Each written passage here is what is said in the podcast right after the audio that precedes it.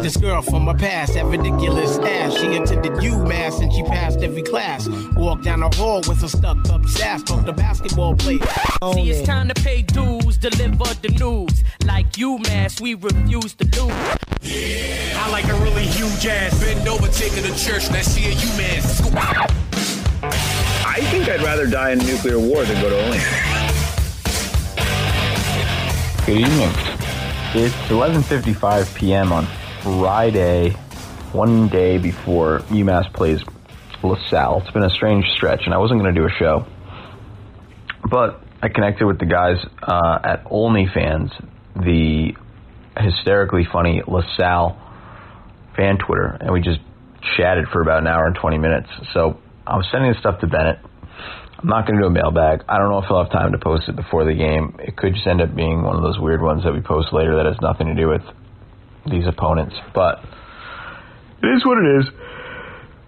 I'm super tired. Our country's going to hell in a handbasket. And I'll tell you what's not going to hell in a handbasket. You, if you move with five college movers, maybe you want to go to Canada. They'll probably take you there. Five college movers. Maybe they should uh, move some of those uh, treasonous rat fucks uh, out of the capital and into Siberia, also known as Olney. Anyway, five college movers, friends of the podcast, friends of UMass athletics, and friends of UMass basketball. Call Pat and the gang. Tell them we sent you.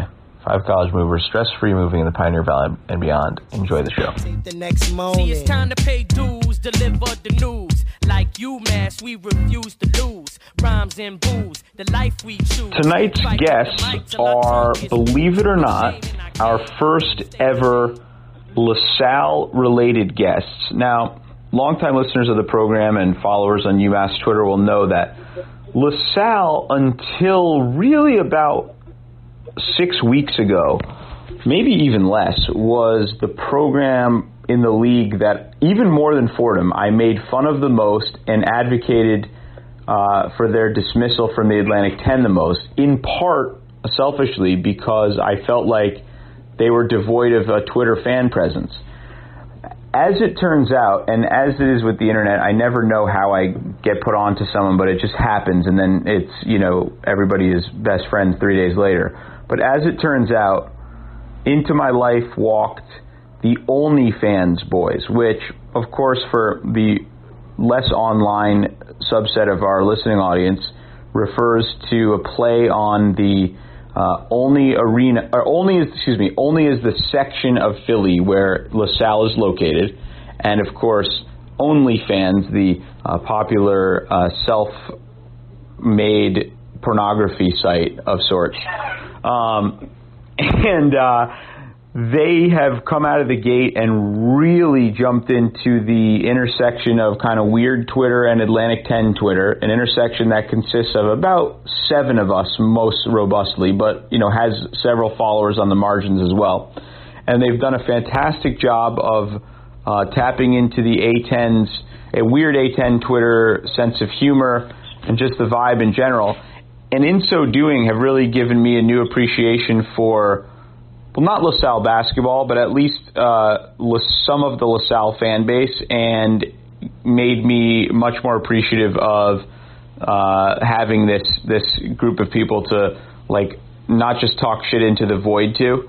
They also, uh, but actually have real people to, to banter with. They also, the Olney Fans guys, uh, Rich and um, Dennis, they also have fuck, what was I going to say? They also something. It's been a long workday. Sorry. You you guys you guys basically have, have changed the game for LaSalle Twitter, and uh, we are uh, we're, we're I'm thrilled to have you on the show. Um, welcome and introduce yourselves and kind of tell us a little bit about you know how you ended up on Twitter talking about LaSalle and doing a podcast about LaSalle. Oh, I remember the point I was going to say.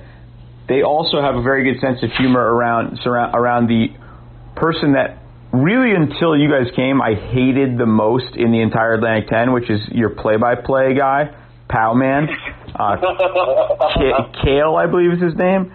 He has he has been a recurring meme on UMass Twitter for years, and that and when you hear that Pow, I mean, I'll be honest. I think, and I don't want to be in, insufficiently, uh, you know, I don't want to be insufficiently politically correct, but or politically incorrect. But I think he might like. I think I might rather get waterboarded than hear pow pow pow a hundred times. Like it's it's it's a source of such grating rage for me over the years. And yet, you guys have even turned him into sort of a fun meme, and now, now I don't hate him as much. It appears he's a little more self-aware than I thought because he seems to play along with it. Anyway, tell us about all that you guys do, what you're up to, how how it started, and I'll I'll end this endless intro. Yeah, sure. I'll, Rich, I'll start. Um, okay. So basically, uh, on my personal Twitter account, I I noticed that nobody's tweeting about LaSalle. There's no there's there isn't much of a fan base. Let's be real. There aren't many LaSalle fans out there, and so I was like, okay, there might be a little a little void in the market. You know what I mean? Someone someone could fill that hole. Someone could could be like the outspoken random guy that wants to talk about their alma mater. So I decided to make a few tweets on my own, just following along because Rich and I go to basically every home game. So, this is this is when, by the way, that you started this. When did we? No, like you, you said, I decided to make you know uh, some tweets. Like when was that that you're talking? Uh, I would say it was about like two years ago. Okay. Maybe a little less. Um, and you go by well, Gipper Gipper Grove. Yeah, at Gipper Grove is, is the handle. I'll follow back. Um, but I think I think the turning point was when we got Ashley Howard. That's when I decided to kind of be more of a proactive voice on on Twitter because I saw change and and I was sick and tired of our previous coach John G. and I was just ready for change. And when that change happened, I was really excited and I wanted to speak out. And and honestly, always noticing people making negative comments towards LaSalle over and over again. I wanted to fight back in a sense. Love it. Good good story. Rich, tell us how you jumped into 4A. Yeah, I mean, like, like I said, um, Dennis and I went to school together, and um, we kind of met, oddly enough, like playing basketball on actual on Gola court, like on the arena court. Which, of course, is let's be honest, which is no, which is no different than an intramural court to begin with. So it's not that impressive. But carry on. yeah, yeah, you're right.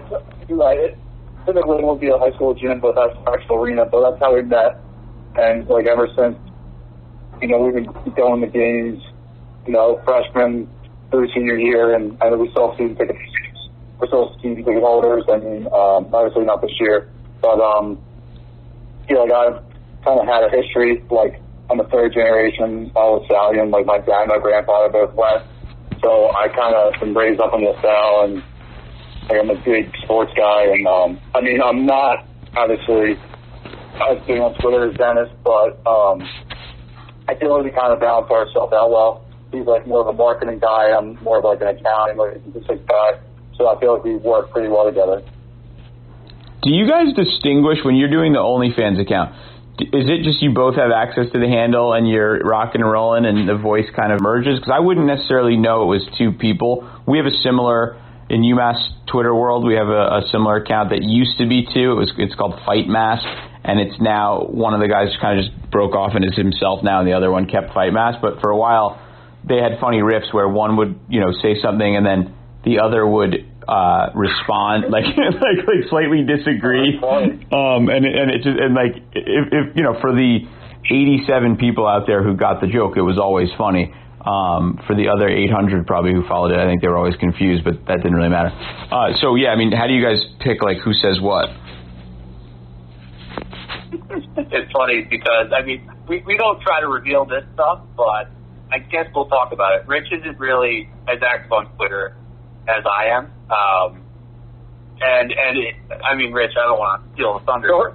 A lot of the tweets are my tweets. A lot of the tweets are from Dennis. Yeah, Den- Dennis is the ninety-nine percent of Dennis. Yeah, Den- Dennis is the is the creative is the creative brain behind this, but he, you know, but Rich, yeah, I respect that. Rich is running the operations, the business guy. Great, yeah, we're kind of like we feel like the Wizard of Oz right now, like looking behind the curtain. That's kind of how we're rolling right now, and, and honestly. The, the best part of our, I feel like what we bring to the table is good banter on our podcast. Um, the Twitter was kind of like a side, like it was just a means to promote the podcast, and then I got carried away but see, that's what works. I mean, like the reason you guys, I mean, when I say works, you're you're you're naturally going to hit like a small sphere of the population who appreciates both weird Twitter, like ironic memes, and LaSalle basketball. Like that's a real niche. Um, but for those who get it, like I think you guys have taken off because you've only been around what, like a month, two months? Yeah, two months or so, I think in November, right? That sounds about right, Dennis, right? Yeah. Like, like, what was the early moment when you realized, oh, this this could have legs? I mean, it's not like you have thousands of followers, but you're in the you're in the mid hundreds. Like, you're doing pretty well. Yeah. That when we uh beat Dayton recently, I mean, that was we got spiked. We got like eighty to hundred followers from that game. And um prior to that, I just knew that we could play the rest of A10 like a fiddle because we know that Tom Gola Arena is probably the most popular arena. I mean, for negative reasons, but it's definitely the most talked about. Would you Would you agree? I feel like everybody loves to talk about Tom Gola. So, I mean, it's hard because I feel like the Twitter. It's a good question. I feel like the Twitter algorithm kind of fucks with me because the people I in, interact with and engage with the most are the very narrow subset of Twitter that w- likes to make jokes about like bad Atlantic 10 arenas. But there's a whole lot of like what I would call normie A10 fans who are just, and I, I struggle with it on this show and on Twitter because as I've gotten more followers, I'm like, you know what? Like I've got a lot of just, you know, class of 82 and like go Minutemen, you know what I mean? And like who just want to hear about like the games. And especially as there's been like a void in the local media market and all these layoffs at the, the papers that covered us, like I, I, for them, I think I probably serve a function of like a more formal, you know, like not journalist, but you know, some like some something closer to like a legitimate commentator, which is cor- of course not what I aspire to be at all, just the opposite.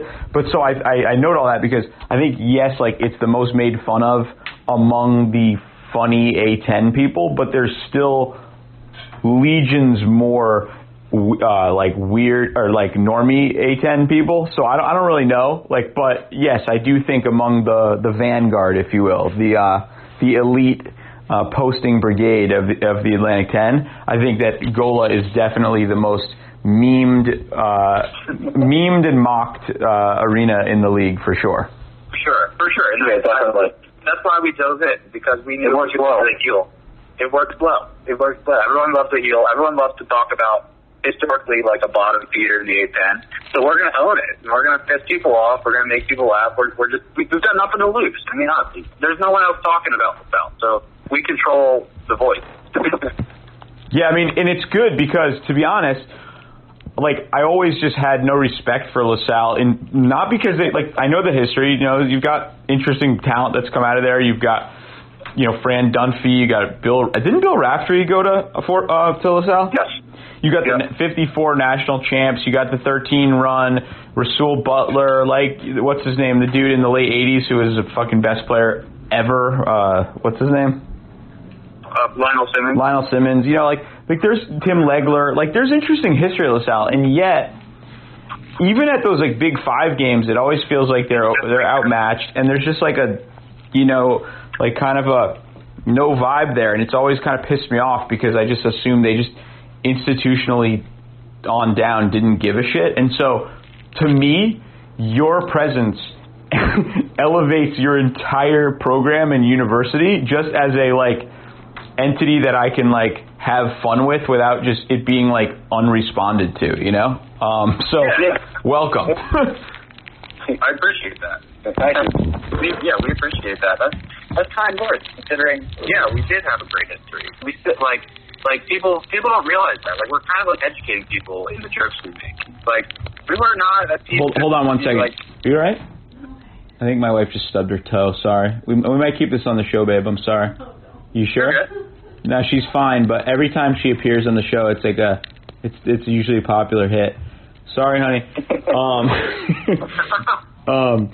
So, uh, yeah. Wait. So keep going. Where were you? Oh, I was just saying, like, thanks. So I'll, I'll say, like, thanks again for like, you know, boosting us up here. It feels good because yeah, we did have a we do have a great history. Like LaSalle has an incredible history, and and and, and honestly, there's been quite a downturn as far as like money towards athletics and just obviously the facilities and the program as a whole was really not where it should be compared to its history. So, like, the, the world we live in right now hasn't been good to LaSalle with COVID and all of that. And, and it's going to take a lot of work to get back to where it once was. And I don't even know if it's possible these days because college has changed so much. And we're, we're always playing catch up, it seems like, in, in the Yeah. grand scheme of things. So I would say thank you for obviously considering us like uh, an outlet or like a me- like a media outlet, even though we're joking ninety percent of the time. It's just it, at least it shows that there's life. Like there's life in this program, and you know, history aside, like we've got something to look forward to in the future. So, LaSalle, um, institutionally, let's just talk about that because I think every time we have guests from other programs, I think it's helpful. Because the Atlantic 10, let's be honest, and one of the things I love about it, it's a really weird league in terms of just like institutional identities because you got large flagship Northeast or Mid Atlantic like state universities that you know aren't quite as like athletically prestigious as their southern or midwestern counterparts. Then you've got like kind of a bunch of Catholic schools plus you know some non-denominational more elite academic schools. And it's just a weird mix which I like a lot. Um, but LaSalle I'm trying to just learn a little bit more about the like institutional profile. And here here's what I know. Small smallish Catholic school in a basketball loving city with a lot of good college basketball, including two other re, you know te- Catholic, Catholic schools that have been more successful in you know recent decades with with Villanova and St. Joe's respectively. Kind of a rough neighborhood where you're located, if I'm not mistaken. Um, is there a you know, also I also I know about LaSalle. Former Gawker editor AJ Daulerio, LaSalle alum. Um, that's about it. And then the basketball stuff. That's about all I got. So That's pretty good, though. That's pretty. That's I'm, I'm impressed. So is there like so UMass um, is the kind of school, or just if your listeners are listening, where flagship state university in a state that has the best private universities on the face of the earth, like not an exaggeration, right? You got Harvard, MIT, BC, BU, Wellesley, Williams, Amherst, like it's it's literally so it's a, so very good school, but histo- MIT, yeah. Historically, um, as an institution, they're like the, the the rep, and it's changed a lot uh, since kind of like it's gotten really hard to get into in the last like ten to fifteen years. and I think partly because of the recession, but um, there's always been, and it's in the western part of the state, so there's always been a perception of UMass as kind of like the people who associate with it, identify with it, went there, often have a chip on their shoulder toward, you know, the eastern, the sort of like the center of power being east, and it's like it's kind of like a, a fun part of the fan identity too. Western Mass is its own type of place. So a lot of locals, like kids like me who grew up in that ar- in, in the area, identify with it. But it's it, it has like an underdog ethos. Um, is LaSalle? Does LaSalle like feel that? Does it feel it like it's in the shadow at all of Villanova or St. Joe's or you know other other you know you got Penn there. There's a, there's a lot of stuff in Philly that you hear about before you hear about LaSalle. Yeah, uh, absolutely. I feel like you depicted that very well. I feel like when you have the kind of academic institutions out of the Big Five, you would probably put probably put LaSalle at the bottom of the list. You have Penn, Villanova, and then I guess you can either do Temple or St. Joe's and us. And it's kind of, I, I mean, I guess, I mean, there's kind of, there's Drexel as well, but they're not the Big Five, but you can depicted that very well. I feel like you can kind of say that LaSalle is kind of like, they're like underdog or, you know, that's fifth out of those five schools. Would you say so, Dennis?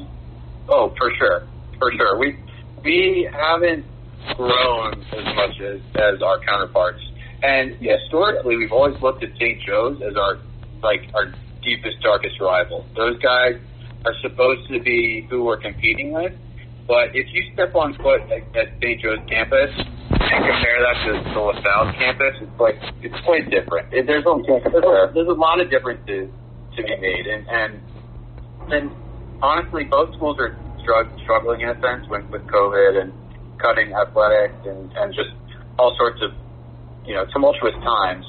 But in the press, in the media, you you are absolutely right. When you talk about the big, the Big Five, like LaSalle is not is is usually not considered one of the top tier Big Five schools. Like we're definitely in fourth or fifth place in in overall like rank. Like if, if a student were to say, I want to go to Philly, I want to go to a school in Philly, sadly, LaSalle would not be one of their first choices. Well, and Drexel has had kind of a has I I I know they had like some big donor a few years back who put a fuck ton of money in, and they that, and, and it's sort of like in a very I guess like a fun part of the city kind of, and Drexel has had a bit of a resurgence too.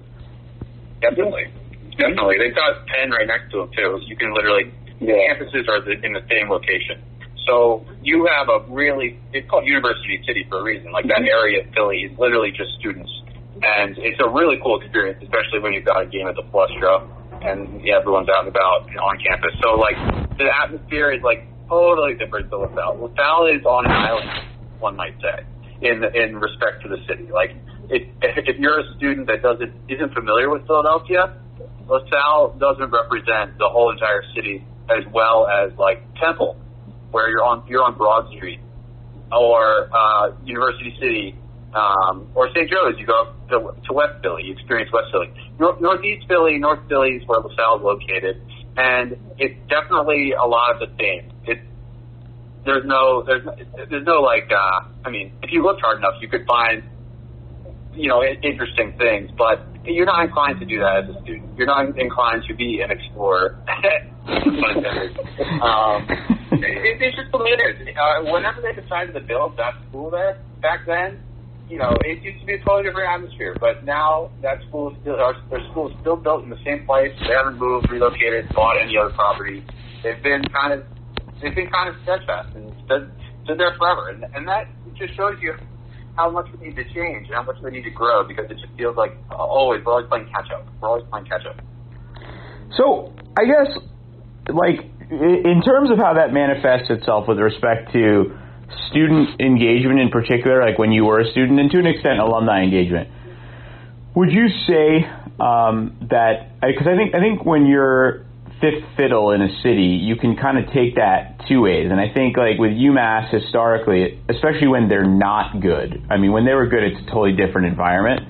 But when they're not good, there's kind of like students who lo- everybody loves the school because it's like a blast and it's out. It's it's it's it's it's like its own city kind of. But athletics wise, it's in a very pro region. You know, as is you know, I'd still say that Philly is a pro town. I mean, you've got the Big Five, you've got great college basketball. It's still it's but it's still ultimately a pro town. And then for college, you know, football wise, you've got a lot of Penn State alums who you know dominate. You know, so that that's the thing in, in football, but.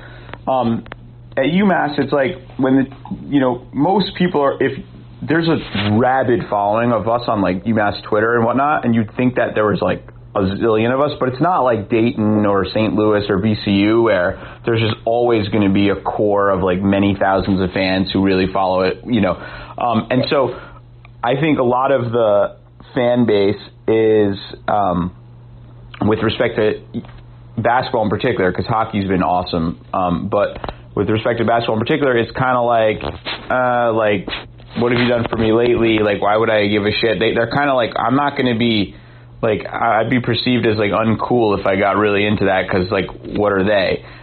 With with of course the with the, with of course a, a significant chunk of exceptions who are just sports fans and get into it and realize there's a lot of fun around to be had around the A10 and like you know there's always going to be that. But I'm wondering you know at LaSalle are are the is the student engagement kind of like you know we're going to cower and hide or is it like we're going to sort of say fuck you and take on the world? It's definitely uh, what would you say, Rich? It's almost fair weather, I would say. Oh, yeah, absolutely. Like I feel like Philadelphia in general, like it's very fair weather. There's there's a lot of noise in the sports market. In the sports market, we're top five sports market. There's always going to be some news that takes precedence over LaSalle winning a big game against Dayton. I, I would love to go back and check the press clippings, but I'm sure that despite LaSalle's amazing win against the top tier A10 school, that did not make headline news in Philadelphia. It just did. There's definitely far more news to be made with the pro teams and Yeah. Villanova. So, like, if Eagles made a signing or a Phillies made the signing in like February, that would uptake LaSalle being like number nine contender like at the time. Oh, for sure. Like, it's such a pro town. Yeah, we Like we said. get screwed. We get screwed every Yeah. time. Like there, there's no, it's very difficult to build momentum when the biggest moment on our campus is literally unheard of in half of the city. Like no one even knows it even happened because if it's timed a certain way, like oh, it, it's totally gonna, it's just gonna get lost. And Joel Embiid drops another his fourth triple double in a row. That's gonna take precedence over LaSalle getting 25 points from David Beatty. Going to take precedence every time, nine times out of ten, and that's why our students don't see any any value in supporting them because it, it it's newsworthy in our little bubble. It's newsworthy in the student newspaper, but we care about the pro team a lot more. And you have a lot of and you have a, you have a lot of Philly kids who go to LaSalle, right? Oh, for sure. The, the most Philly, I would say. Like, we don't get many folks from outside of Philadelphia, I would say, Rich. When you say it's like 80% like local, To the out of like students wise, not basketball team students. Yeah, Yeah. a lot of the majority. Yeah, you know, people from the yeah, like the, the suburbs and the city. I yeah, if you say probably eighty percent, I would say that's that's fair. That's a fair number. Yeah, you, I'm looking at your at like Wikipedia. You guys have like 3,900 undergrads, another thousand and change grad students. Um, so most so so it's mostly like a Philly school, uh, and it's Yep, Philly absolutely. and it's Philly identified. But Northeast Philly is like how far is it from I don't know like St. Joe's if you're you know driving? Oh, that's, that's the best part. It, it's like 10 minutes away from St. Joe's. Yeah, it's like fifteen minutes. Yeah, I guess you would say it's still kind of I guess North Philly. But uh, yeah, it's probably fifteen minutes from St. Joe's. Oh, okay. Uh, Seventy six. You Yeah, would know though. Philly. The different neighborhoods. I mean, because St. Joe's I've been to, and, and like I remember trying to thinking about going to a LaSalle game, and I didn't have a car at the time. I was coming. I live in New York City, and I was like, all right, I'll take the train to 30th Street or whatever it is, and I and I Yep. see, and then I get there, and it's like I wanted to take the, uh, is it is it Marta or Marca? No, what's the Well, you would, you may have taken that from? Frankford. Okay. Oh, Septa, SEPTA. I'm sorry. What am I? Um, dude, it's been a long day. So, uh, so SEPTA, and it's it was like you can take this here, and then take like nine buses, and then take like a cab here, and I was like, fuck this. It was so difficult to get to that I was just like, forget it. Um, and so I, I kind of bailed, but it's so it, it's not an easy place to get to. It sounds like. So I've I've mastered it because I decided I was going to explore the city. Unlike, you know, some students will do that, but like, it takes about 30 minutes from 30th Street if you plan correctly. You have to take two subway lines. There's only two. One goes north south, the other goes east and west. And it would take you about 30 minutes if you catch the right subway at the right time. What about dri- What about driving from like uh, from 30th Street? Oh, that would take maybe 20 Okay, all right. minutes. Yeah. Yeah, it's Yeah. of traffic there. Yeah, it's always depending on traffic. Like an Uber, an Uber ride is going to be 20 bucks. Yep. Yep. Yeah, it's all right. Yeah. every school, I, I think every every campus, if you went from campus to campus, it would all take uh, roughly 20 to 30 minutes. Isn't Penn right near 30th Street though? Yeah, yeah. Let's Yeah. say you wanted to go from, LaSalle, let's say LaSalle was playing 10 or LaSalle was playing Drexel, tw 20 minutes. And then, Yeah, 20, 25, yeah. yeah, it's kind of all equal. LaSalle's playing Nova, probably like, what, 25, 30? Yeah. Nothing's too far away. Because Nova's like right outside the city. Yes. Some may argue that Villanova isn't even in Philadelphia. Yeah, But it- it's on the main line, right? Exactly, exactly. Yeah. Yeah, and and isn't um, St. Joe's quasi main line? Plus, it's like on the fringe. Yeah, yeah. It's, it's kind of a like that's kind of a fancy little neighborhood there. Yeah, I mean, Yeah, definitely. seems like you have a background about it. Like, you know, yeah, I feel like you know this area. I mean, you know, like I've been you watching. know what you're talking about. I've been. I, okay, my. All right, let's just get really honest here. Uh, Sage talks about losing his virginity here. Uh, we're cutting this for obvious reasons. Uh, back to your regularly scheduled program. Then I, I bought my wife um, our her her uh, wedding band in Philly at this like certain like like kind of hippie jeweler in like my wife did not want a diamond she wanted like it was weird but anyway there's this like place in in it's like where is that neighborhood it's like it's like Coolidge Road? it's not it's it's it's like not even yeah it's not far from there but it's not like the main jewelry area because it was kind of like these like Oh. artisanal like bend the shit in front of you like kind of like hipster vibes um good people it was maybe like dogtown or fishtown or Oh, Fishtown, Fishtown. Yeah, Fishtown. and um, so I went for a weekend there. We went, and then of course, like I made us go to the UMass St. Joe's game. That was like five or six years, no, probably seven years ago now. So I loved, I loved Hawk Hill. So I've been around there, and then, and then I, and then in college, I was, I was like, I hooked up with this girl from, um, man, I'm, I'm making myself sound way cooler than I am. But this girl from, uh, all these stories. yeah, from like one of those really bougie mainline towns, um, like uh, like Bala Cynwyd, or am I making that up? Yep, that, yep, that's You're right. Um, and so, and then I was there for the 20, 2006 um, UMass lacrosse uh, national title game and Final Four weekend against. Oh, wow. That and that was fun. Uh, well, except for my friend who's, um, well, now he's recovered it. Alec, he's he's recovered, been in recovery for many years, but he had a rough time at the tailgate. And uh, anyway, long story.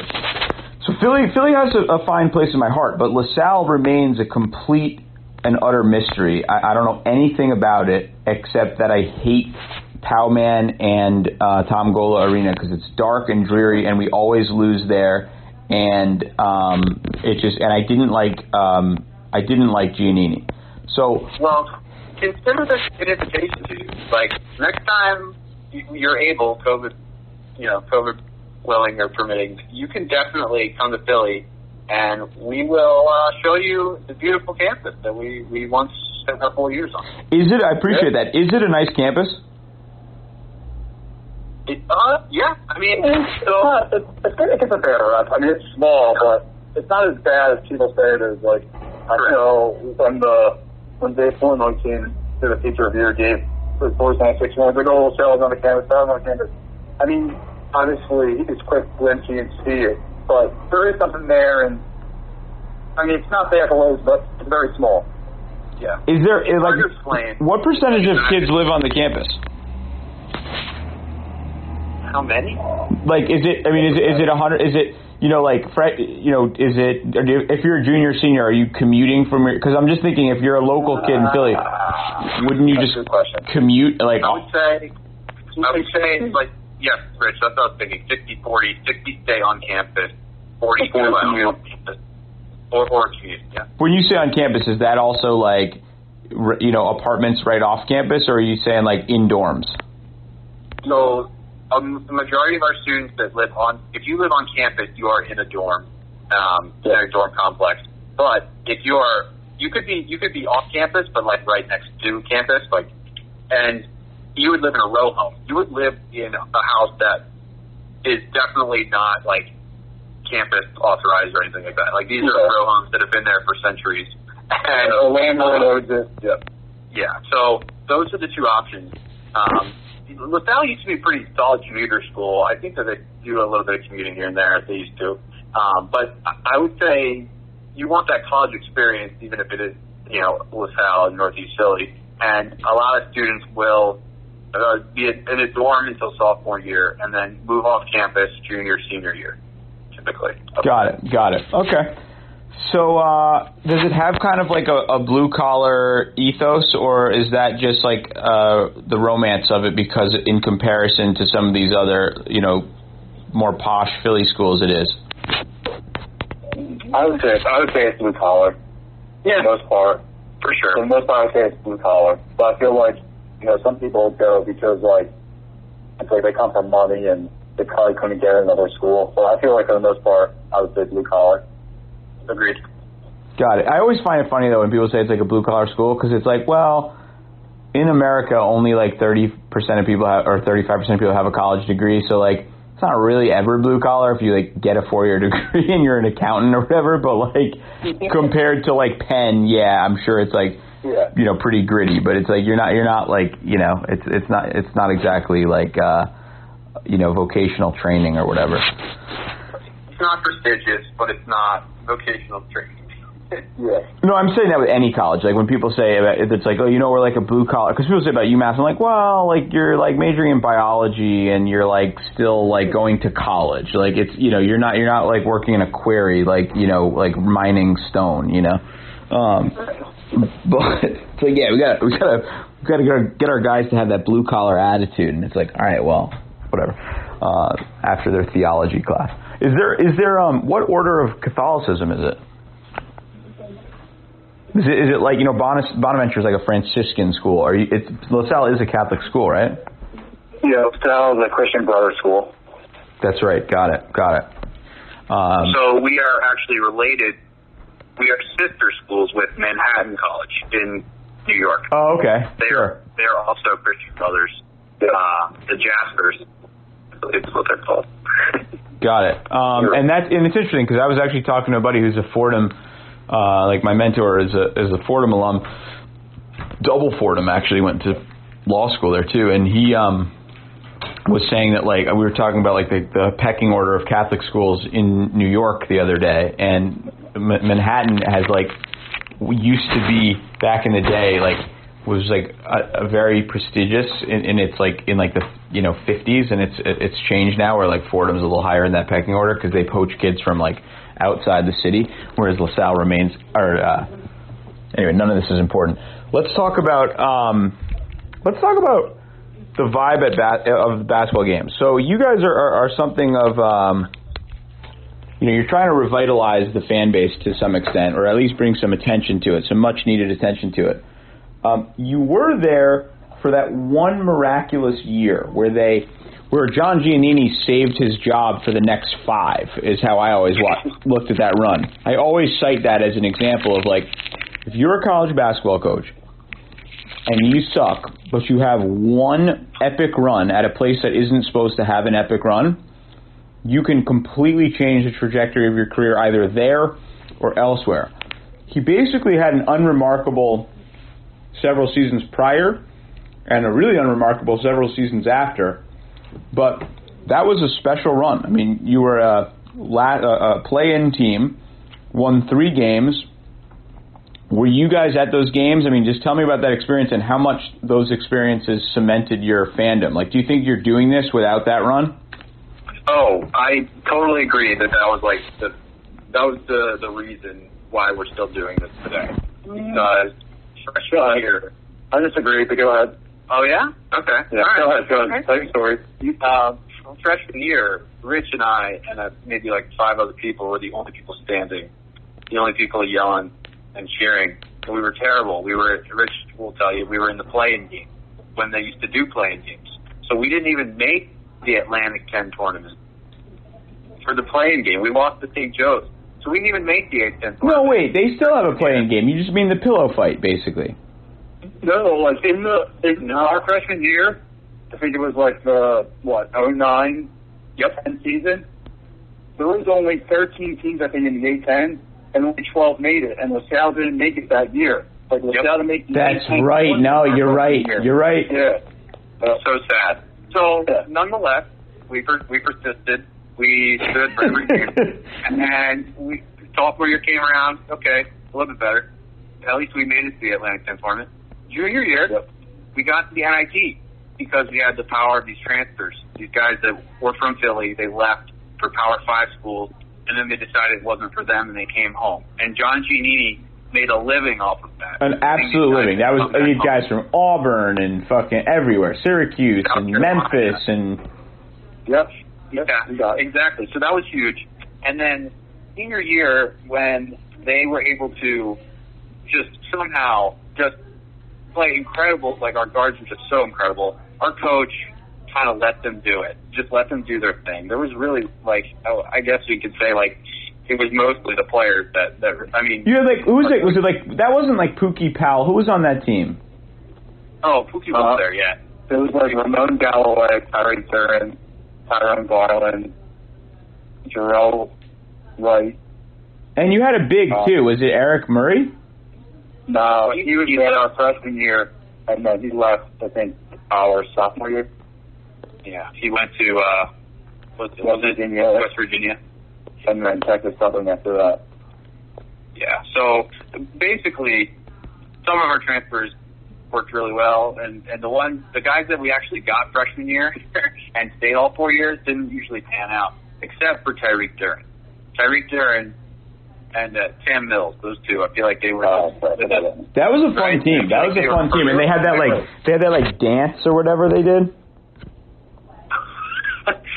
well, they were definitely dancing a lot. No, it was like the North Philly. something. They had a name. I thought. The Southwest, that was a shot he made, the Southwest Philly floater. Oh, my bad. Okay. Yeah, that's fine. But so to bring it all together here, the point is that I was I was there. Uh, I went to Dayton for the play-in game. That was the only game I could attend on the tournament run.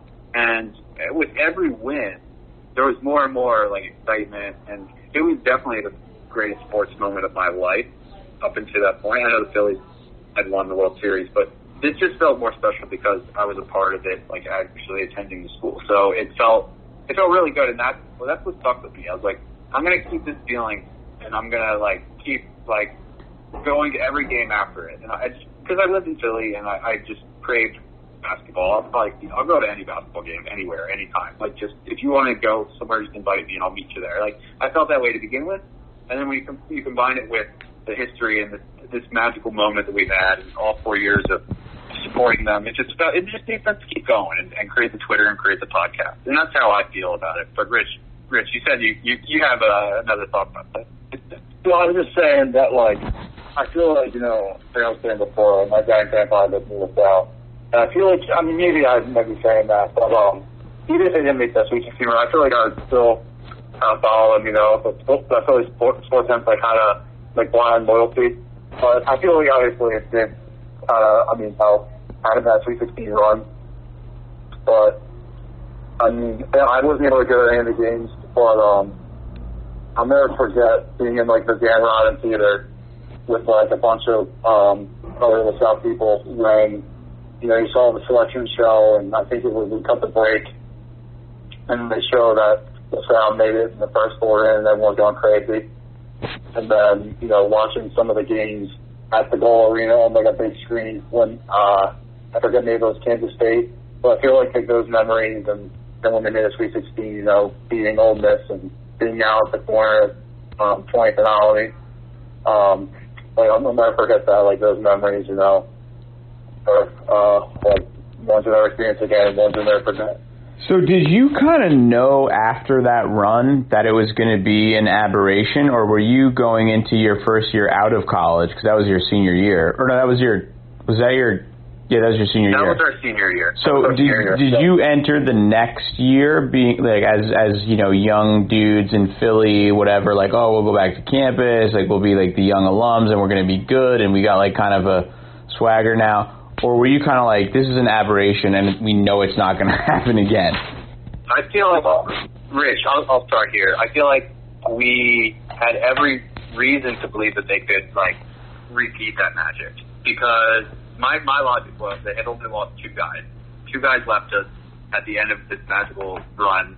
Ramon Galloway and a grad transfer from Penn. They were literally just, the one, the one guy didn't even play. But apparently, losing Ramon Galloway and the collapse of LaSalle basketball as we know it because the team was terrible the year after the Sweet 16 run. It was ridiculous, and that's when I started to think that our coach needs to go because I was like, how do you, how can you sustain, sustain this with the same guys? Like Ramon was a huge peak, granted, but I feel like that's that's great to only lose one guy. Like LaSalle was reloaded, but at midway through the season, I was like, this is very disappointing, and and I lost all, all the luster was lost, and I just felt really bummed out and pissed off. Yeah, I'm looking at I'm looking at that team up. They went 15 and 16, 7 and 9 in the league, just like kind of classic like Yeah. med, you know, Mediocre. middling LaSalle. But it's weird because you did you real I mean I realized right away after that 13 run I was like Giannini is going to be there as long as he fucking wants. Like he's just going to ride this forever cuz he wasn't quite good enough to turn it into a better job. So once I saw that I was like all right, he's never going anywhere. Were you con- uh, did you ever like make that connection, or was it uh, that next season when you were like, "Oh boy, we're we're we're fucked"? Yeah, I kind of like like you were saying, um, like that year. Like I was kind of like I was talking about this on our podcast the other day. Like I, was comparing like Ramon Galloway and like the South team because they returned Tyreek Duren the return Sam Mills, they returned Garland, just like this Dayton team. You know, Dayton lost Obi Toppin, and they bring up these other guys. You know, Jalen Crutcher, Ibi Watson. They're just not the same because they miss a leader, kind of like Obi was for Dayton. I mean, you don't know what, how far they would have went, but that's the kind of parallel to what, how I see. But um, like you were saying, I feel like Genie kind of caught lightning in a bottle, and we kind of hoped that when they made that Sweet 16 run, that you know they would help out with recruiting and do what they could. But I feel like they didn't really market it well, and then they just kind of went downhill, and then eventually leading to Genie get fired. Is it that they didn't market it well, or just that they ultimately didn't have the institutional support and resources to to really sustain that at any level? I mean, you can have a great run, but like if you're not if you're still playing in Gola Arena Gola Arena and I presume you don't have a practice facility and I presume like all these things working against you I mean was there talk around the program or has there been talk around the program about you know really investing more meaningfully? To, because I and this is like a segue but I think it's a good thing to ask. That's, that's a good question. My my read at, on LaSalle has always just been like they just and it's not a knock on the institution I, I don't know enough about it but it's just like they don't appear to have the money to compete at the level of even close to you know a high level or there's not interested in it because even like Bonaventure it's not a school with a large endowment but their yep. their fan base is so rabid and you know there's parallels they're a small Catholic school obviously it's different Philly upstate New York but like mm-hmm. is there is there a sense of at least among you guys or among the other rabid fans like that LaSalle is just institutionally not committed enough to, to making it work in the Atlantic 10? Yeah, does. Yeah, so that's the, the a huge reason why people wanted John Giannini gone and oh, the athletic director gone as well. He stepped down as well, and it was really a product of yeah lack of lack of attention to the athletics. There was a significant drop off as far as recruiting goes. The experiment of John Giannini getting transfers from Big Five schools to come back home, it, it was either a Sweet 16 run or we were terrible. So like that can only work. Like I feel like with that transfer plan, that wasn't a kind of sustainable kind of process. You know, it was kind of like that. I keep catching things. Like order to build a program, you need four year guys. Exactly, exactly. That he, he, he it failed miserably, like nine times out of ten, and that one time it worked really well for it. But the the point is, we we saw right through that. Like as soon as 2014 rolled around and we were a mediocre team, I was like, oh boy, we're back to our old ways again. Then this is not sustainable, and the, the athletic department doesn't care, and we're just going down another dark road of LaSalle misfortune. Um, and, and granted, they they turned it around. They turned it around, but it, it really sucks that we weren't able to spend this. Like BJ uh, BJ Johnson, who got in from Syracuse, that was awesome because he's he's in the NBA now, and he's incredible. But it's just sad that we weren't able to to build a culture that gets those four year four year guys that Rich said. Um, and and Ashley is definitely the guy to do that. Like that's totally like Villanova's like calling card. Like you are Villanova through and through. You're a four year guy typically. You're gonna be like all the fundamentals, and we're gonna play you know 40 minutes, et cetera, et cetera. Like that is a great culture. We we never had that. Um, and then you combine that with just overall just just this pace for the university and just I don't know. It was it was a, it was a rough time. The, the school recently cut a bunch of a, a bunch of teams. Did you, see, did you see that news? I, I did. I did. It's the baseball team, and then Perez from Barstool was trying to save them. Did they come back or? Yeah, they're not coming back yet, but maybe one day. Like I just shows how tough it is these days.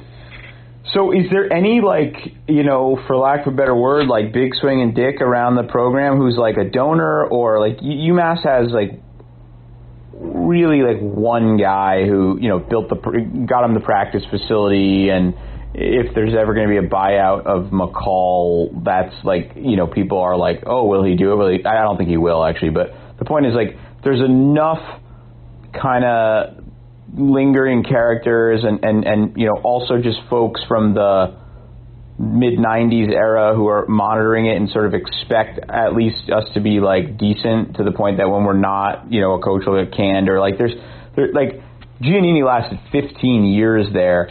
I don't, you know, Derek Kellogg, who had similarly one good run, but at least two solid NIT runs, lasted nine, but he was an alum. Pretty much like, there, my point about all this is at UMass, there's enough fan support and enough you know people at the highest levels of the university and, and donor types that there will be kind of interventions if things get you know hit rock bottom too much. It, it didn't ever appear there was that at LaSalle, which surprised me because you have, as we said, you know Bill Raftery, Tim Legler, like all these all these people who you know are affiliated with the program at least in name. Is there no one who's kind of like gonna gonna flex and say like we got to get this right? Well, Rich, I I don't know your thoughts on the matter, but like as far as as far as we don't have the cachet, like we don't have the cachet. No. We don't have that those people in the woodwork. When you go to a LaSalle basketball game, Rich and I are probably the youngest people there. So, and and by the way, there's there's no one there from 2013. Like there's no one there sitting next to us that. Besides our buddy Yeah, besides there's a few guys, but like it, it's not like that success resulted in fans for life. It's like you serve your four years old, now you head out, you go. The the donor program, our endowment is not very good. Um, I, I guess that might change one day, but we've adopted a model of like really cheap tuition. Uh, our, our, our university president is really trying to change things around, but and in college in general, you just want the cheapest cheapest education as you can get, get the, a nice experience, and that's great. There's your four years. Like people are less and less inclined to give back and be a big donor. I, Rich, I don't know if there's any donors out there over the past ten years that would make like a huge huge investment. I mean, there was talk about someone maybe putting some money down for a for a new arena, but you know, who knows these days? Yeah, I agree with you. I just don't. I don't see it. I feel like, like LaSalle, the type of school, just from you know, I am graduating in 2013. I feel like you just don't have that kind of very young people kind of coming back, and you don't have that through the pipeline. You don't have kind of those type of donors who are going to donate like that type of money for it because I feel like it's just it's just not there.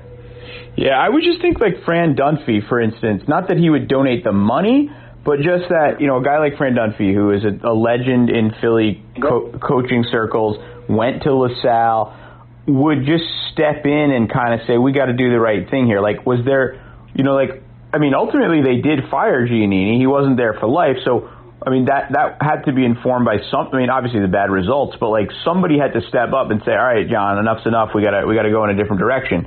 So there's obviously some engagement around the program. Yeah, like well, I feel like Dennis kind of mentioned this earlier. Like being new president, like this is the first time I think I don't know you make the before in the South history that it's not a white person being president. Um, so that's kind of a different kind of focus so I think that, you know, like Dennis said, that LaSalle is cutting back on a lot of um, programs. I feel like they are trying to prioritize basketball, but little by little, like I feel like Ashley Howard is like a step in the right direction. But where we go from here, it'll be interesting to see with obviously everything going on with COVID. Yeah, I mean the biggest thing I think with LaSalle is like t- talk about Tom Gola Arena because – it's obviously, as we discussed before, kind of a joke. Is it as bad as we make make it, or is it just kind of like you know run of the mill bad? I mean, the, the arena is is the arena. It's been there for for a long time. The, the university used to play their basketball games at a convention center before Tom Gola Arena was built. They also used to play at the Palestra, which is obviously an incredible place to play. And we still do schedule big opponents there when we can, when we get get the time slot. You know what I mean? So that that's always an asset that we have. But as far as recruiting, the arena is definitely a negative. And I, I know that I know that that is always a topic amongst Atlantic and Square. And what I do know is that we've hired a new athletic director who comes from Northwestern, and if you know anything about Northwestern, their athletics program has exponentially gotten better over the years. They've built incredible facilities. I believe they have a beach on campus in Chicago. I'm not sure how that's going with the winter, but just think about the potential that we've got. And I think I think it's bright. As long as Ash keeps coaching them up and we get these wins, these big wins against top tier, I think some donors will come out of the woodwork. Somebody's got to speak out. Somebody's got to bring out bring it up. And then you combine that with our new president, our new athletic director. They, they have a plan. It may have gotten derailed recently, but they, they definitely had a plan. Like we've saw, we've seen renderings of a, of a new brand new arena. Does that does that help? Yeah, yeah, no, that's good. I mean, it's yeah with the new arena. I mean, so like Gola Fit seats thirty four hundred. When they're good and it's and it's like banged out, it gets really loud in there, right? Oh, for sure. When we sell Yeah, out, it's, it's incredible. Oh, it, you know, it's it's uh, chaotic. It's chaotic. I mean, it's really loud, and it can be kind of a crazy place to play if it's fully packed. But fully packed doesn't really happen too often, unfortunately. What kind of season ticket holder base is there? Like, do you even have to order season tickets, or do you just kind of like go to the window? No, no, we do order them, but I feel like you got I don't know a handful of young, maybe like I don't know, to count the young people on your hands, how many people are season holders. But then you know you got your I don't know your most of the time between like I don't know forty five and seventy, and there's probably you know one side you got um the students, and the other side you have the alumni, and it's probably like the alumni side's probably like half filled, and you see the same people every single game in the alumni side almost, you know, except you know a handful of games like the bigger games and homecoming. Other than that, it's the same the same faces. So you got like and then- you got like a couple hundred season ticket holders. That sounds about right. Maybe a little. I don't know, Rick. Uh, Is it triple? I don't know. Triple digit? I hope. I think it I think it's, I think it's like Whether 75. people actually attend is, about. don't I'm like trying to like I'm like picturing all the names in my head. we could, yeah, we could actually. I just probably like we we have a. This is a side note, but we have a guy who sits next to it. He what is he a dean at another Yeah. college? yeah, bring bring that Bryn Mawr. Yeah. Yeah, good we- school. Girls' school. Guy. Yeah, we a lot of a lot of old guys. Oh, that oh, listen to yeah, it. yeah. There's really not much. What's there's not a much what's a dean at an all girls school in the Philly suburbs doing like as a LaSalle season ticket holder? Just out of curiosity. He must have grad. Did he go there? He must. He must have. I, I came went out. to South. Yeah. Yeah, he's just a big basketball guy too. Yeah. So I love his feedback, and uh, it's really funny because I found myself being like the loudest one in like in the gym. Sometimes it can be like quiet. It can be real quiet some games. yeah, I'm like looking at your website and just kind of like your season ticket holders are actually cheaper than UMass's by a decent amount, and that's UMass is like known for having a really uh, like cheap season ticket compared to you know VCU and all these some of these other places, and it's oh, always like so it was really cheap. I was really cheap. Yeah, and you guys, you guys can you like start. You can get a if you're a young alumni and like a, the blue section, whatever that means, for ninety nine bucks. Yeah, that's just the massage. Like we sit like center court, so ours are a little, little more than that.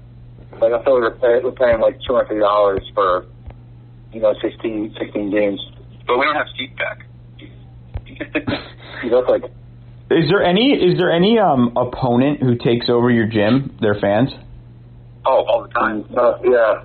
Like that's big at Fordham. Whenever UMass plays Fordham, there's a lot of UMass people in the New York area, and there's like you know, or uh, I mean, we do it with like when we play like Harvard or BC because most UMass alums are in the Boston area. But I'm um, um, not it's not the case in, in Philly, obviously. But is it like St. Joe's fans just take over the gym? Uh, like even like Dayton, like if Dayton comes, they take over. VCU came last year, they took over. Like, and like they'll, they'll be they'll cheer louder than LaSalle will. Like St. Joe's will, Temple will. Well, road, road fans always cheer louder. Like UMass fans are, are it's a morgue at, at our own gym and we're not good. But we go into uh, like play at Harvard and it's like you'd think UMass had like you know uh, Serbian soccer fanatics. Like it's like we're nuts, you know. It's, but there, there is something about just being on the road that's different. But yeah, I'm sure I'm sure it's not ideal. I mean, like, there you can hear the Dane people, the VCU people, now you hear the South people. It's crazy. Well, here's, here's my thoughts on that. This is one of those situations where the Dayton fans book a buck, and and they're playing St. Joe's Saturday, LaSalle Sunday, or St. Joe's Friday. You know, it's a weekend trip, and I think that everyone gets real juiced up over that when they're traveling from Ohio to Philly and they see those sites. It's kind of like a it's like a vacation for for Yeah, yeah. Dayton, Dayton, fan, Dayton fans. No, yeah, totally. Dayton fans are just like. I always say, like, if you're in Dayton, Ohio, and you have like a little bit of money, you don't have to be. You don't have to be like like the money wouldn't take you far in New York or Philly or Boston. But like if you're in Dayton and you kind, you know, you you own a, you know, you own a Cadillac dealership or whatever. You you know, like you're you're you're rocking your red sweater and like you are going to travel to every Dayton. Like that's your fucking existence. You know what I mean? Like that's the vibe. Exactly. Um, Exactly. so anyway, let's let's uh we talked a lot about LaSalle institutionally. What what is this LaSalle team is curious. They are a curious one because I gotta say, you should know that in a thus far disastrously disappointing season for UMass, we're two and three. Uh, we have uh, three losses by a combined total of nine points. So it's not at all hyperbolic to say that we probably like we could we should be four and one. We could be five and zero, and it, this is not just one of those like I you know it's really like I don't know if you saw the George Mason game, but we we blew six point plus leads in the final two minutes of regulation, overtime, and double overtime before losing by one on the last possession. So, but amid all that, we played a phenomenal half of basketball against you guys and just blew the doors off. We really can't play better than that. So I say that all because on paper people are like, well, UMass won by 20 at LaSalle. They should win again Saturday. No, no, no. You know, we are a very inconsistent group with a lot of talent that you guys had the misfortune of seeing. But you guys, I actually thought were kind of good, and and like I was sort of impressed. And then you lived up to that by beating Dayton, and then uh, you blew out Fordham, beat them by like 40. And then who did you have another game or no? Uh, we supposed to play St. Louis, but I got postponed because of COVID. All right, so you're two and one with the lone loss to UMass. You're coming into Amherst. UMass coming off of a like Nat. What we lost, we didn't get the St. Louis game because of COVID, and then we didn't get the GW game because of uh, Trump or, or whatever you want to call that. Um, Yeah, oh my goodness. and um, so weird season. But um, you're coming up to Amherst. Pre- presumably you're there already. And um, I, what? Who is this LaSalle team? Because you were a little shaky in the non-conference. Looked good against us for a half. Fell apart in the second half, and then have played two really good games since then. Uh, like what? What's this LaSalle team? Who? Who do you think you are? All right, uh, I'm going to start. So I feel like this kind of LaSalle team has a defensive identity. They play really good perimeter defense. Um, they have. It's kind of funny because this team doesn't really have a go-to scorer, but they're very deep. They play ten guys, and Ashley Howard keeps guys fresh. And like, I feel like that Fordham game, you, you had them kind of clicking on all cylinders. Um, I feel like they're very like their guards. You know, they can. Some of the guards can really shoot threes, and I feel like that what kind of LaSalle's game, kind of like a like what Dennis calls like a Villanova light, where if LaSalle can kind of play really good perimeter defense and hit the three point shots, um, they have a good shot to win. Yeah. Agreed. And uh, what I will say about that LaSalle team, I have to say, in the first half, I was, and I, and I mean, I'm saying this because I was like frustrated, but they literally fouled the shit out of UMass on every single possession. Yeah. They didn't get called on everyone because like refs just aren't going to do that. It's kind of like one of those, it's an interesting strategy, right? Like you, it's like, and I, and I, if it wasn't against us, I'd respect it because it's like, well, you can't call them for 50 fouls, but like, you know, but they did, of course, ultimately get in a lot of foul trouble. And then in the second half, like UMass spread the floor a bit. They didn't have the depth and just, and, and just like they couldn't play with the same physicality and UMass hung like 55 points in the second half or whatever it was. So is that like a trademark of their, of their, defense. They just kind of smother the shit out of you and, and hope that it, it you know it, they don't all foul out. Yeah, definitely. We have the depth at the guard position to be very aggressive. If you, it's a next man up mentality. There's there's no clear cut starters. Um, the the only worrisome part is our front court. If if say Clifton Moore gets in foul trouble, um, I believe the first time we played you guys, we played UMass. Clifton Moore and Jared Kimbrough, Kimbrough basically had a timeshare because of all the foul trouble they were in. Um, Clifton is, has become much better these days, and as long as he doesn't get in foul trouble, we've got the depth in the backcourt to play as aggressive as Ashley wants us to, and it's going to be very aggressive. But that's definitely that, that junkyard dog mentality. Like they're just going to get after you, and hopefully UMass or the refs out there don't have a quick whistle. If they do, we're going to be in trouble. That's the bottom line. It really is that, that I was going to say like LaSalle really is that team this year. It feels like that uh, officiating and how the game is officiated impacts probably games with them more than any other opponent in the league. I think. Um, Yeah. And it's that's not a knock or a, or a, you know it's just like it's just the way they play and it's interesting because because Tre Mitchell like can sometimes shy, shy if he has a flaw it's that he can sometimes shy away from contact and when those guys went in foul trouble in the se- I mean his second half performance against you was like as good of a college basketball half as I've seen in 20 years. I I mean he had 25 in the second half. Like it was ridiculous. Um, but I, I do think that doesn't necessarily suggest he'll do that again. I will also note that I think most of the other guys didn't play as well that game. So I think it, it'll it'll play out differently um, one way or the other. But uh, wait, so the so the kid, what's his name? Is an Indiana transfer, right? Um, Clifton Moore. Yeah, Clifton Moore. Yeah, and then what's the other big? So we've got Jared Kimbrough.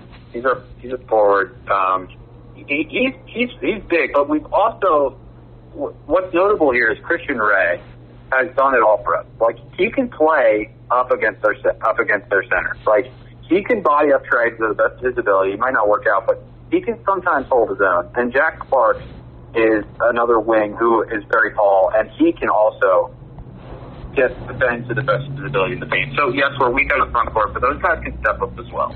So for you guys, like as this program evolves, it's it's year three for Howard now. What, pro, what do you say? Are we pro It- Howard? it- this no, this is year three for Howard, right? yes, yes. So it's year three. You know, you haven't had a great first couple under him, but there's been like signs of life. It seems like you're at an interesting moment. You've won two in a row. You played a really good half against UMass. I think you did. You beat Delaware in non-conference too. Yeah. So you had a little bit of success in non-conference. Uh, started off a little, a little, little slow, if I recall right. Right, like you. Yeah, St. John's and St. Peter's. Yeah. So, but so this feels like, in many ways, for LaSalle, kind of a, a weird measuring stick game for Ashley Howard in terms of just getting a little momentum. A league where, you know, it's very much bunched together. There's not a clear, you, know, you, and you had this signature win against Dayton. Um, wait, so are you three and one in the league? No. So we're, we're two and one in, con- in conference, and this team is not the same team UMass played earlier in the season. This is definitely a different team, and the main reason that we're really happy with Ashley's third year is because of the freshmen, Anwar Gill and Jhamir Brickus. Those two have made such an impact on. It's like you know the, the phrase "the tide, the, the tide raises all boats." A rising tide lifts Um, all ships. That's what it feels like here. They're taking over. This is almost. I want to say, like, dare I say, like, this is their team. Ashley has done an incredible job of recruiting, and uh, these guys are in the. J- Jhamir Brickus is our Coatesville area. I don't know if you know that area, Pennsylvania, but he he's their school's all-time leading scorer. And we've got Anwar Gill, who's from the DMV area. They're just incredible. Like that was such a bright spot, and those two weren't able to perform early in the season in the non-conference.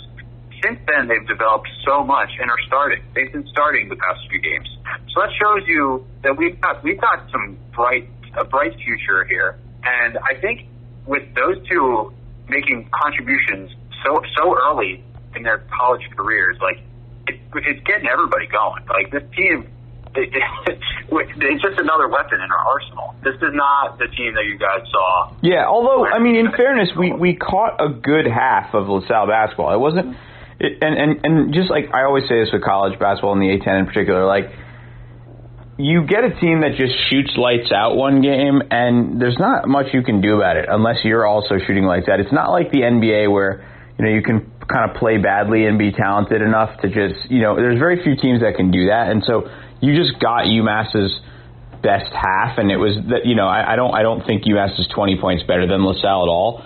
Um, but I, I, I was wondering, like, do you see this as kind of a, a measuring stick game a little bit in that if you turn the corner and go get another road win at not a not a team that's been very good, but a, a you know a respectable team. It's not a, it's not Fordham, it's not GW, it's not St. Joe's. A road win at UMass, I feel like for LaSalle would would signify that okay, that LaSalle that that Dayton game was not a fluke.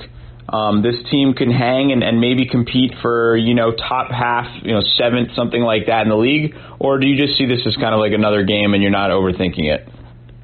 No, I, I completely agree with you, and I was, I was, I didn't like doing the Paddles on podcast. I was thinking about having saying something like this because I completely agree with you. You know, this is LaSalle's, you know, fourth conference game, second against UMass already, but you know, it's like where are they? Like how they stack up against the conference? You know, it's two and one.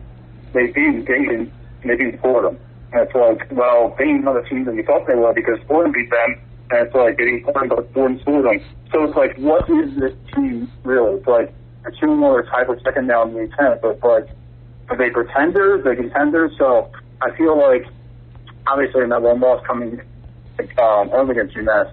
So now playing them again, I feel like this game kind of will show to me, like, are they pretenders? They contenders? If they can give UMass a game, I think like all the shots, the complete heat for the top half in May 10, and if not, it's like they are who we thought we were, kind of thing. Like that's that's my thoughts there.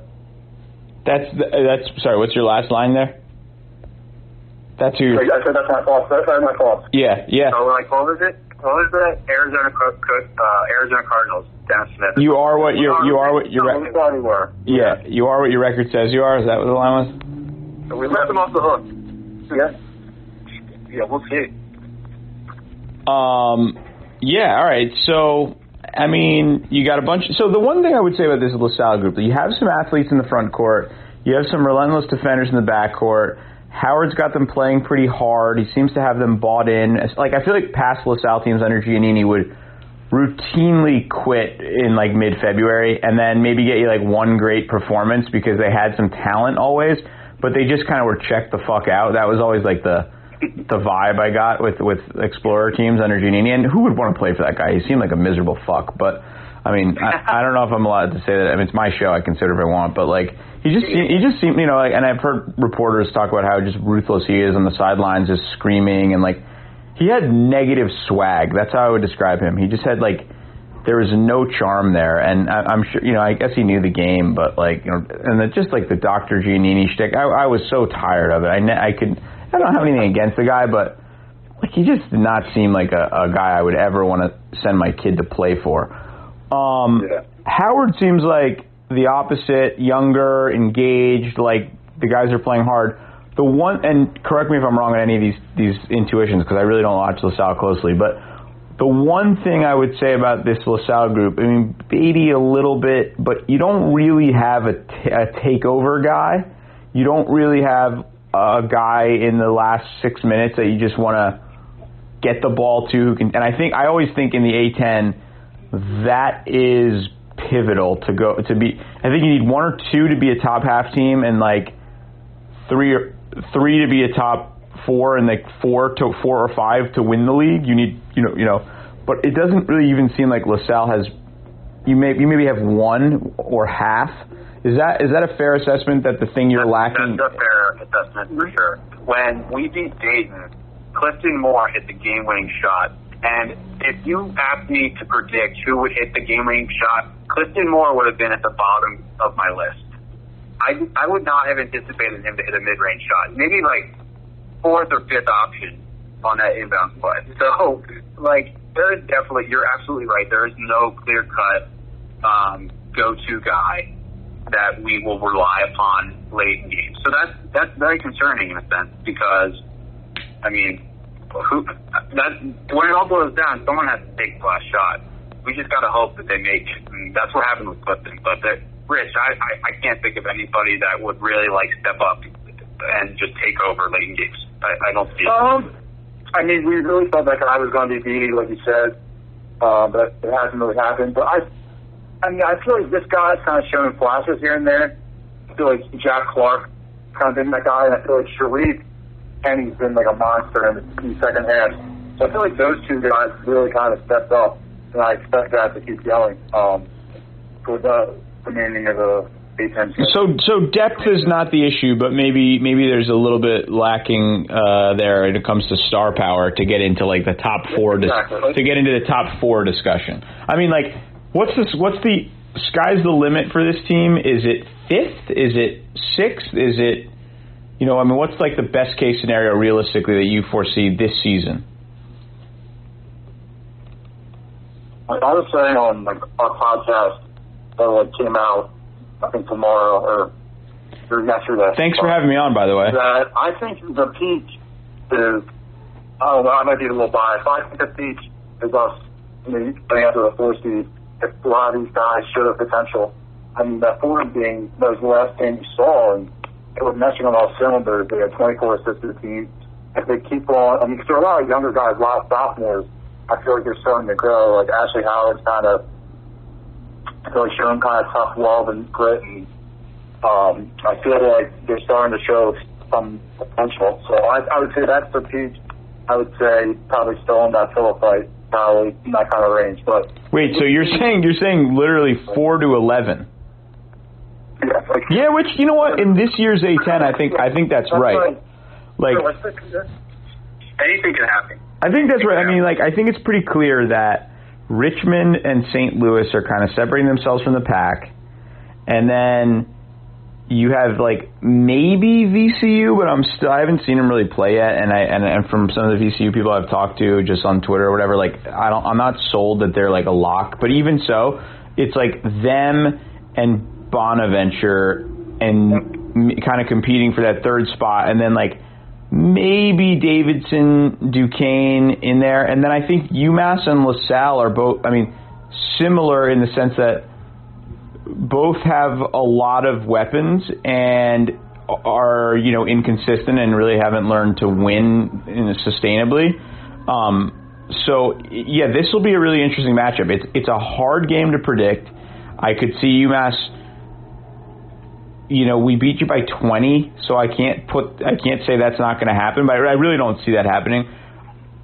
You know, I honestly probably I hate to say it, like we've been so maddeningly inconsistent and lose finding ways to lose games we should win. But I do think being home and having a long break probably helps. I think UMass probably wins this game like 76 73. Um, or I just think like the wheels really start falling off for UMass and the, the, the fire McCall stuff really ramps up and we end up losing this game like, you know, legit like 74 to 62 and it's just ugly on UMass Twitter. What what, what are your predictions? I, I do tend to do like the two prediction analysis. I think it's going to be close. Um, I think it'll be.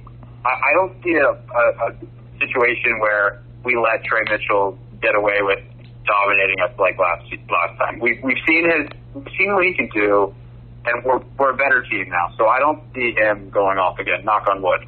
I'm I'm, going to be eating my words. I'm sure, but um, I, I see it definitely being close, and it, what we've seen, and, and this was against Dayton. Uh, if if it's a low scoring game, that's going to favor LaSalle. That's like that's what we want. So if I see the score in the mid twenties at halftime, I'm going to be putting my money on LaSalle to win this game. If just worth noting before you jump in, UMass has not. Their the over is five and zero this year, and they've not gone under seventy five points as a team this season. wow, And we're two, and we're two and three, so it tells you a lot about our defense too. that's crazy. This could be a shootout, but I think it will be it will be close. and I predict LaSalle will be better. We will figure out the Tre Mitchell equation, and our guards will be shooting shooting the lights out, and we'll win by eh, five to seven points. That's But I got. like you saying, seventy to sixty-five. Yeah, let's let. I, I want it to be low scoring, but you you, you make a good point that UMass just it's been been the opposite. So yeah, oh, let's go with that. Let's go high scoring game. Uh, we win by five or seven. Rich, Uh, uh, I don't know why. I mean, might be a little biased, but after that Fordham game, I, I think this team stepped up a notch. I think they're going to win by, like, I don't know why I have this number in my head. I'm going to say they win by 11. Ooh, LaSalle is.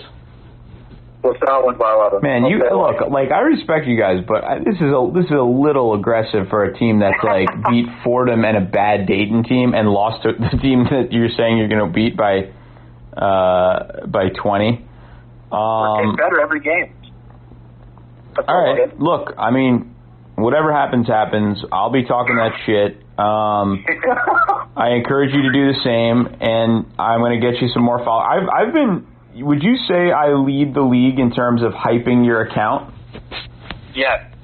Shout out to we love to shout you out because you definitely boost our followers. You're like, follow this account now. This is incredible. And it, I it's great. We really appreciate you. I mean, we, we should start reciprocating, but once the lights go on and that ball's tipped, we are mortal enemies. It's war. It's war. I mean, like, the, look, the, the posting, the posting wars are the posting wars, and you're you're a soldier. I'm a soldier. We can respect it. You know, it's like it's like World War One. Those guys used to like you know sip coffee in the field, and then like they would just kill each other. And you know, it was like when the, when the game when the ball's up, you know, the post the posts begin. Exactly. And that, that there will be blood. All right, fellas, it's, been great having you. I'm gonna hopefully get this up tomorrow. My producer Bennett, you know, I don't know if he's working. It may this may be in in fitting in keeping with uh, the absurdity of our show. This may end up coming out like uh, you know uh, six days after the actual game is played. But if nothing else, the world learned a great deal about uh, LaSalle as an institution. And uh, apologies to our listeners. I was uh, real exhausted tonight, and I probably, you know, mispronounced some words, and, and, and I was just, I was not, I was, I usually rate myself on this program, and I would say like this was a, this was a B interview. Not, you know, not not quite in the B plus range because I just I had some misses, but we'll have you on again. And uh, I would love to come on your show. I mean, I'm gonna just. You, I mean, in fact, I'm a little offended that in, in advance of the UMass game, you didn't have me. We haven't had a single guest on yet. Yeah, we had a guest on. Yeah, we're still we're still getting used to things, but Listen, this this pod game, this pod game. You look, your program may not be able to invest in in the ways it needs to, but your podcast can. I love it. I love the positive word. All right, guys, thanks for coming on. Yeah, thanks for having us. All right, peace. All right, man. See ya. That ridiculous ass. She attended UMass and she passed every class. Walked down the hall with some stuck up sass. Talked to basketball players. She liked how they pass. But when I used to hit it, the ball catch she quit it. Uh-huh. She wouldn't admit it, but Shorty was addicted.